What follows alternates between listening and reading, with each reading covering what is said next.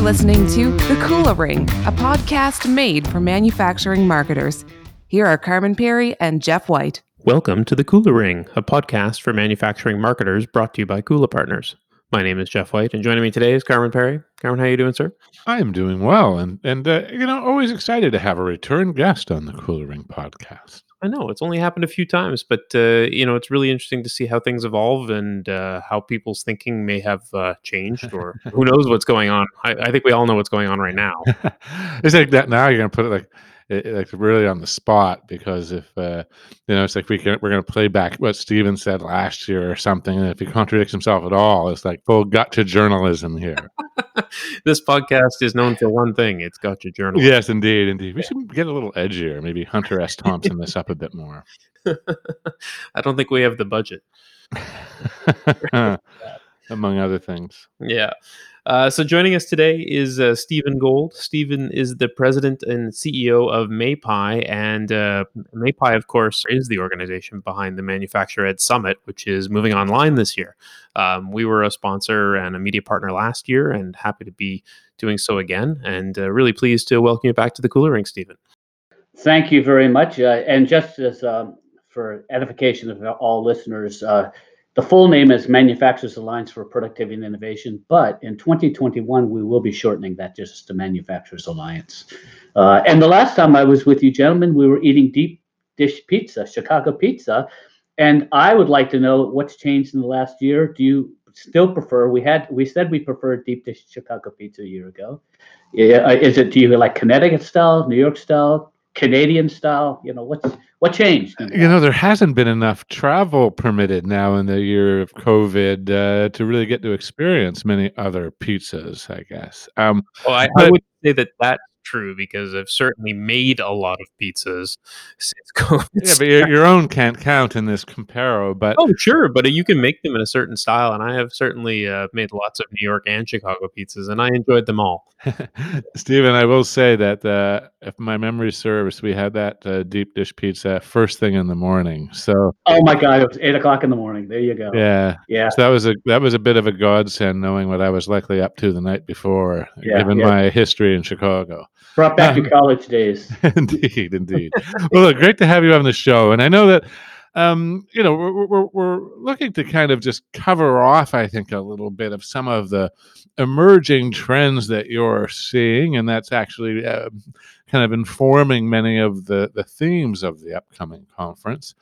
Um, and uh, just really excited to be chatting with you about this. Um, it's uh, one of those occasions, uh, I guess, when we have uh, folks like you on the show, and we can kind of step back from pure um, marketing and uh, and tactical uh, discussions, if you will, and and and get a little bit more twenty five thousand feet. So, thank you again for joining us. What so I, I, think we're going to talk a, uh, a, about a number of um, of, uh, of, of trends that, uh, that that you're seeing, but let's start with 5G and um, what is shaping the discussion at the uh, at the conference, and um, what has your imagination at this point.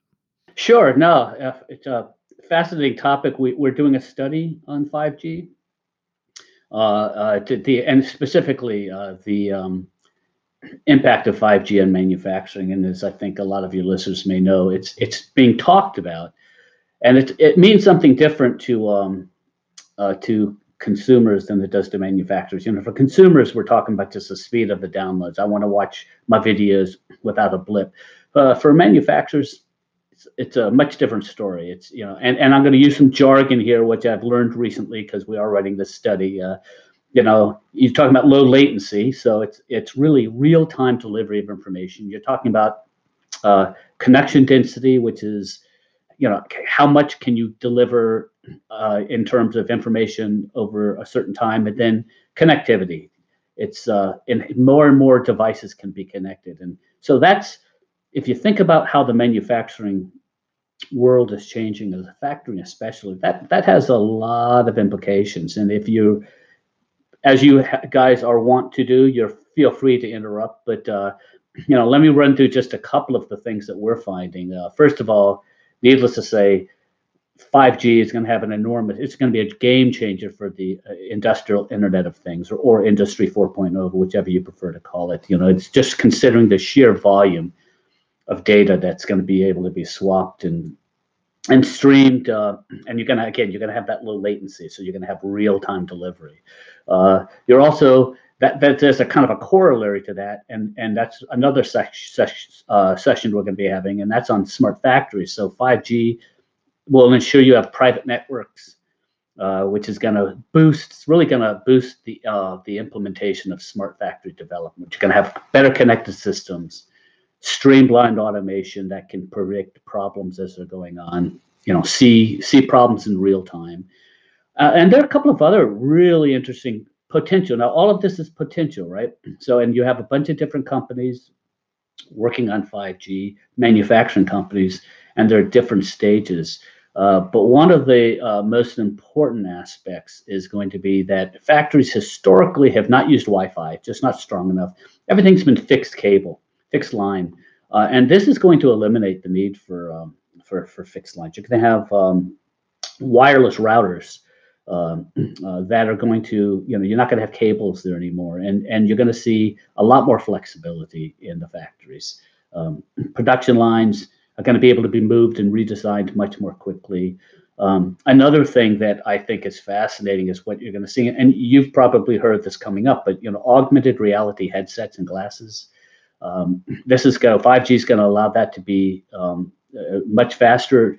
Historically, or up until this point, most of these devices are connected, and this is going to allow it to be just wire, wireless. So, or uh, so people are going to be allowed to, employees are going to walk around the factory floor, and they're going to be able to see things uh, that are uh, flaws in design or problems, troubleshoot uh, the, the uh, in the process. Um, in real time. And and the final thing I want to mention, there's a lot more, but I just want to mention is uh, is edge computing, which uh, again, just a new um, technology. Everybody knows what cloud computing is. Edge computing is what I call localized cloud computing. Basically, it's it's you're collecting data and you're analyzing it, but it's much closer to the source. And what does that mean? It means better privacy. It means a better security uh, level uh, because the wireless router, everything that's going to be collected, edge computing is going to allow to be collected uh, and and uh, analyzed you know, at the factory level or at the uh, in, in, that basically that area as so a lot less susceptible to um, security problems. Man, this is uh, totally the area more in Jeff's purview than mine. I mean, I feel like I'm way out over my skis here, but I mean, even when we're talking about augmented reality and saying historically, well, that, that's the, here's that's 2020 for you. I mean, things are moving um, faster than I think we uh, people give it credit for. Yeah, yeah. Well, and and by the way, yeah, I mean, VR and AR have have actually been around for a while, but none of us have been able to really, you know, it's been it's used it's used for games for kids right now. um, just imagine what it's going to be like used uh, in in healthcare and in, in the manufacturing world. Well, I remember uh, from the summit last year, I believe it was Raj Batra uh, from Siemens was talking about the digital twinning of uh, you know the manufactured good and its digital twin, and kind of being able to test. I could totally see how 5G would come into play there, being able to stream high definition models to you know some form of screen on the factory floor so it can be compared against what's actually being produced. I mean that's got to be a game changer.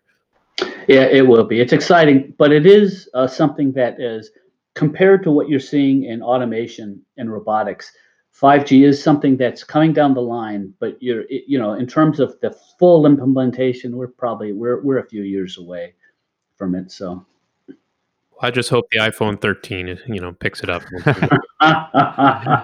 the one thing that we're not a few years away from, I don't think, is the next trend uh, that uh, that we're going to discuss, and this concept of the new workspace. Uh, uh I think that uh, that's a bit more sooner versus later. Um, but but Stephen, talk to me about what you mean when you say the new workspace. I have a few ideas, but uh, yeah, it, well, it's going to mean a lot of things to a lot of people, right? So uh, I, I'm not sure if you saw the Cushman and Wakefield. That's that huge commercial real estate firm out of Chicago. Um, they had a survey, I think it was summertime, and they said three quarters of workers globally believe that their employer should embrace flexible or remote working.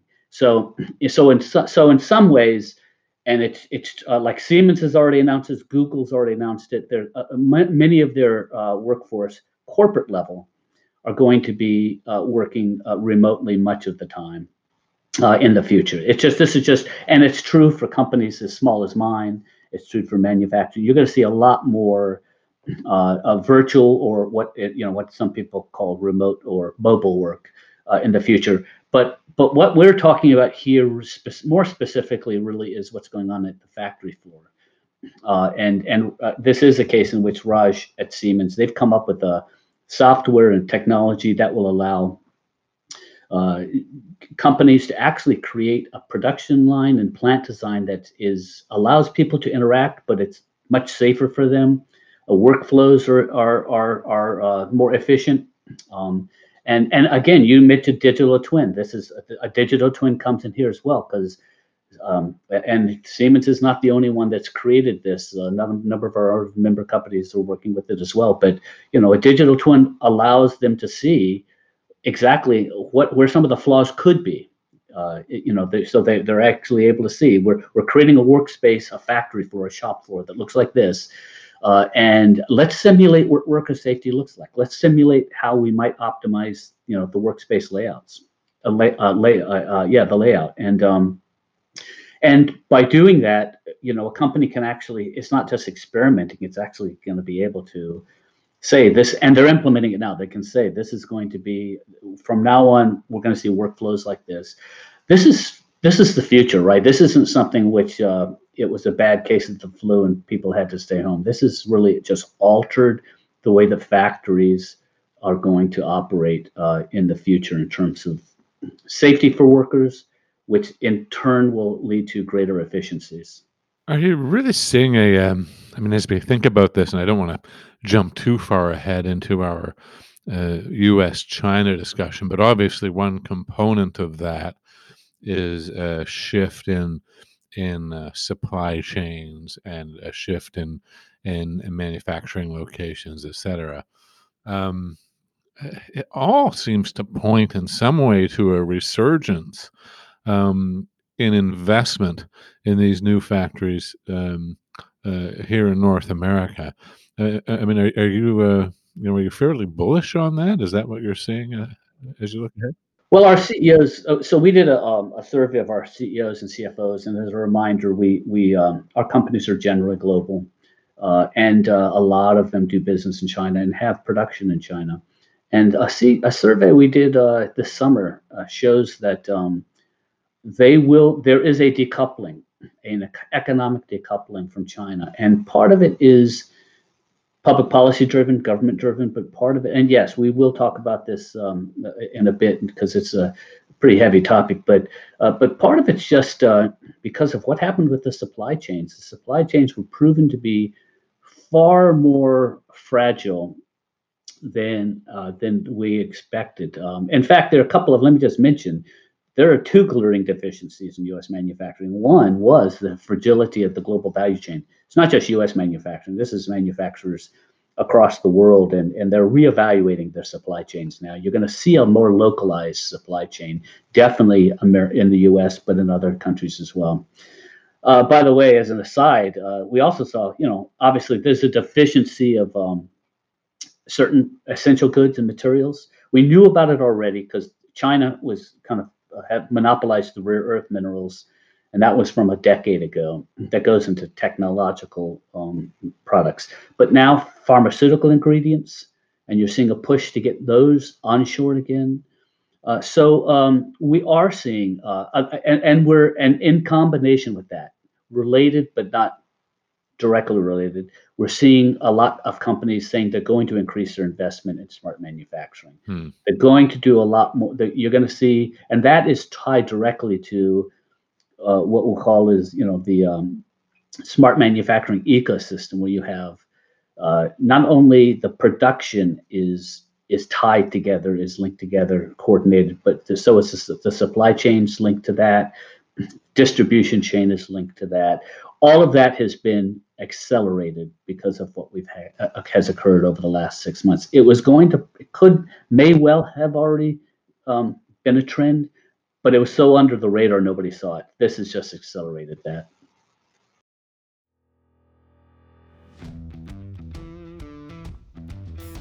Manufacturing is undergoing a rapid transformation, and MAPI's annual leadership summit, ManufacturED Online, will be exploring the many issues faced by the industrial sector. Join us on October 21st from 1 to 4 p.m. Eastern for this virtual summit. The Kula Ring is proud to be a media partner again this year. Register now using the promo code KULARING20 and save 20%. Just go to manufactureedsummit.com or follow the link on our podcast page. Hope to see you there. You know, I don't know. It's uh, I've got to say, I think it's exciting um, uh, to see the opportunity sitting in the middle of all of this. You know, uh, I think this conversation is help helping to highlight it. But let's, look, let's just jump further into the China-U.S. discussion because I know that that is one of the themes um, uh, of the upcoming conference, and uh, um, and and and and it's uh, I guess the, the, the the impact that it will have on manufacturers. Um, talk to us. So, um, of course, I can't. Uh, I have not seen, and I can't see. Uh, you know, tell you what our guest speaker Rob Atkinson, who's an expert in this area, is going to be talking about. Generally, I've read a number a number of his pieces in the past year and in the past six months. Uh, but let's kind of give it a a baseline uh, uh, for for listeners to understand. So, right now, there's kind of three positions in how the U.S. should deal with China. Uh, the first position is the status quo. You know, it's what, and, and it's and a lot of that is coming out of the Treasury Department. You know, they want to keep a strong dollar, and so basically, just it's okay. Yeah, the Chinese will cheat a little, but we can deal with this. We've dealt with this in the past. Uh, the second um, position is negotiate a more level playing field. Uh, let's come up with uh, with an agreement agreements with China, which kind of make sure that they're not stealing our IP, they're not requiring technology transfers. The third position, uh, and it's it's based on the thought that the first two positions are just unrealistic, and that it's called the decoupling, you know, theory, where where we're decoupling. Uh, you know, you're seeing the administration, Trump administration, is doing that, and through sales you know, preventing sales into this country, preventing transfers of technology over there. But we're talking about really more of a market-based decoupling strategy, and this is what Rob talks about. Uh, he talks about, you know, let's come up with a, system, a, a strategy where we uh, we can help nations like Vietnam and like Mexico become alternative centers for foreign production. Uh, now that that you know, can we bring that stuff back into this country? We could, but realistically, because of labor costs, um, uh, it's probably they're probably not going to come back to this country. So uh, you know, and this is where the USMCA, by the way, is a good start, right? So we're now we're we're treating Mexico more as a partner, and he, Rob is also a big proponent of of coming up with allies in Asia and in the Pacific area. So he wants to to kind of bring Trans-Pacific Partnership uh, Agreement, uh, which died a few years back, back into existence to create a base of um, of allies in the Pacific area that we can that we can deal with, that we can supply, we can sell to, and that we can um, and have us supply us and such. Uh, one other thing, I think Rob, an idea that Rob has come up with, which um, with a, another economist, which I think is really a good one. He calls it DATO, the Democratic Allied uh, Trade Organization, as in like in NATO, but DATO.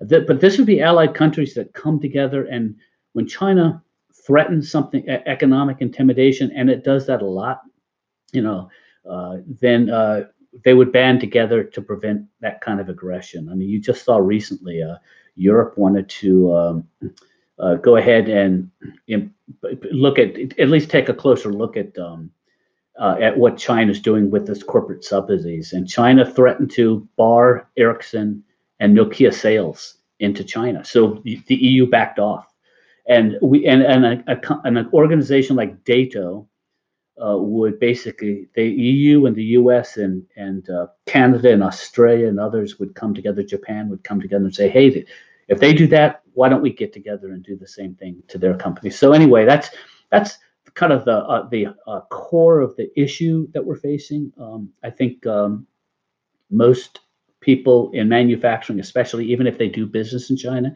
would say that we've got to do something about, you know, Chinese theft of IP and uh, this kind of forced transfer of technologies, which has really um, hurt our own technological advantages. It's um, it's really interesting to consider how manufacturers, global manufacturers, really have to be shifting from a posture of you know pure kind of global free market thinking to there's a much more um, uh, politically driven, um, politically sensitive um, uh, issues at play. They're going to be expected, I think, to um, to um, work more collaboratively with governments. And I know you mentioned the Trump administration and some of what they, but uh, my my understanding of it is, um, I, I think it's the same on same uh, on both sides of the aisle that we're likely to see um, uh, this type of, uh, I guess, uh, um, more uh, kind of national policy driven kind of environment. Uh, it's a it's a it's a very interesting time, and and it's curious too to consider how it impacts. Uh, I mean, most of our listeners uh, work more in the marketing function, of course, but um, this changes how organizations will need to communicate, how uh, how they need to manage their reputation, what that means, uh, government relations. To what extent does that become a, a more important part of their uh, communications apparatus? All of this needs to be considered. Well, it's always, but first of all, you know, government relations has always been important, but you're exactly right. I think what you've seen, and it's amazing how fast this can happen, but a, a, pan, a global pandemic will do this. All of a sudden, a lot of countries are, um, and the US and the EU included countries, are looking to protect national champion industries, right? They're saying, what, what is it that's critical? And it's not just healthcare. And, and that's, of course, the what's on the on the news in this country, in the US, is is the fact that we had shortages of of certain pharmaceutical ingredients. We had shortages of PPE, um, and uh, but it's it's important in, from a manufacturing perspective. Uh, you know, what what do we need to make here that we shouldn't be should you know it's uh, pretty well known that the Chinese were have have been we outsource certain components for defense purposes to the to Chinese companies. Uh, and and now all, we're U.S. and the EU and other countries are taking a look at that and saying, look, there have got to be certain advanced technologies and national security industries that we just need to have um, closer hand hand on, closer monitoring on. And so you are seeing that. It's amazing how fast that's moving. We'll see what happens in this country, uh, but it's you're seeing it move pretty fast in the EU. It's going to be interesting too. I mean, just to see how that changes how uh, American and North American companies choose to export as well. Um, of course, China is a massive market, and you know these sorts of measures uh, certainly bring a. Uh, you know, they're going to have the same issues bringing American products into China as uh, as we might bringing Chinese products into uh, or components into North America. So, you know, it's I wonder if these kind of things eventually level out and allow more direct trade between between these nations or you know but that, i think that's a long way in the future at this point eh? Yeah yeah exactly. But but that is why i think uh, rob atkinson again one of the speakers at the conference is his concept of a dato is important because let's face it china is a huge market. It's an enormous if you if you're an auto company and you want to sell in china i mean if you want to sell somewhere you know let's face it you got a billion and a half people and it's uh, so um, uh, it's it's something which we have to I think have, manufacturers are going to be more cautious about it, but I think they're going to follow the leads of their of their government leaders. And I know that uh, Rob will be uh, shining a lot of insight into this area, as you so rightly mentioned. He's incredibly expert in the field, and uh, a real, I think, a, um, a real success point of the conference to have that kind of caliber of talent speaking at it so um, I know that we kind of briefly touched on AI, but I did have that jotted down as something we may kind of dive into further. But uh, to be fair, I think we've bounced around a bit, so I don't know if we've already covered that or not, Stephen. well, look, let's face it. AI is a part of um, an incredibly important part of uh, the, uh, a, necessity for uh, conversion or transformation to Industry 4.0. Um, and uh, you're seeing it in all sorts of areas, right? You're, you're seeing it in obviously uh, the the uh, machine mach, uh, machine to machine communications and and the development of of uh, of uh, more advanced robotics. You're seeing it in these hand worn devices, these wearable technologies. and which are going to be useful. Obviously, they're useful in the healthcare field already, but they're going to be useful in factory floors because people with headsets uh, uh, that have heads-up displays are going to actually be able to see. This is like Microsoft has the HoloLens. If they're going to actually be able to see problems, it's going to be a, a mixed reality um, uh, glasses where they can see problems that aren't obviously uh, uh, accessible to the visible eye. Uh, but but you're going to see that also. This is going to AI is going to actually allow um, a, a transformation in in the distribution of goods, which is what Amazon has done. We call it the Amazonization of manufacturing, where they're switching from the warehouse model to flexible distribution processes because AI uh, can actually help them detect where you can have where they should have local production and local distribution. Uh, so there are a lot of different uh, areas in which uh, artificial intelligence and it's like so many of the other technologies. Uh, you know, we have you have 3D printing uh, and you have artificial intelligence, and you have you know advanced automation. Just lots and lots of different um, uh, uh, of new technologies that are going to ensure that uh, that we have a much different looking manufacturing uh, sector in the next ten years.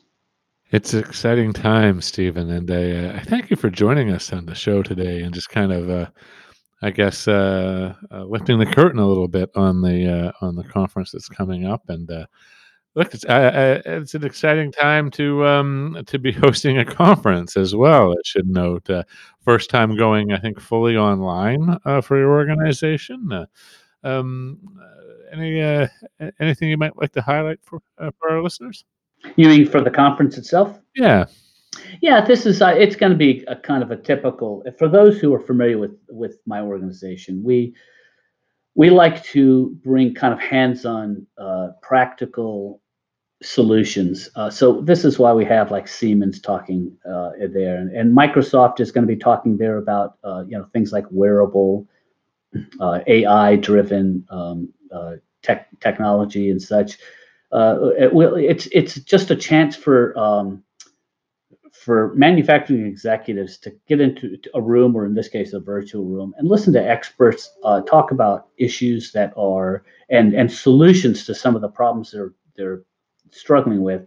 Um, you know, some some true experts, people they have who have great respect, credibility, and it's what is it, a couple of hours at the time, and it, as long as somebody walks away with a few nuggets that they're going to take back to their corporate offices that they can take back to the shop floor, wherever.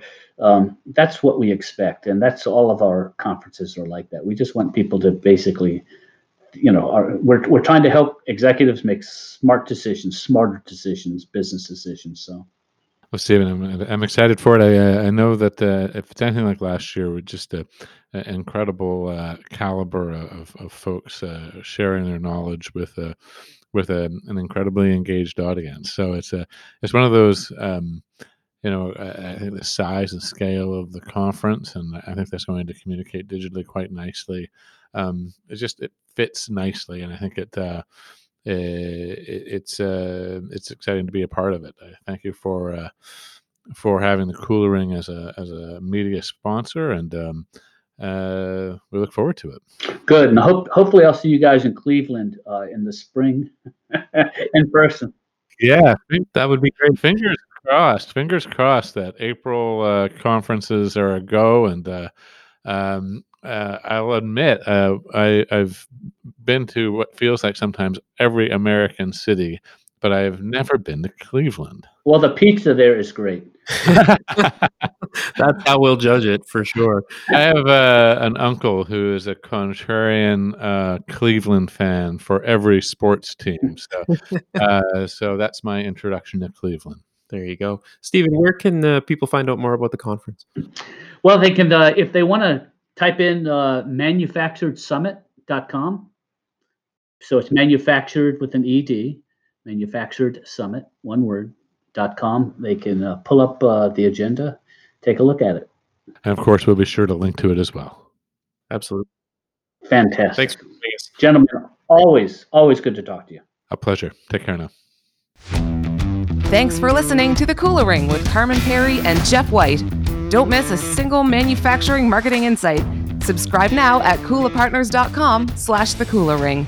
That's K-U-L-A partners.com slash the Kula Ring.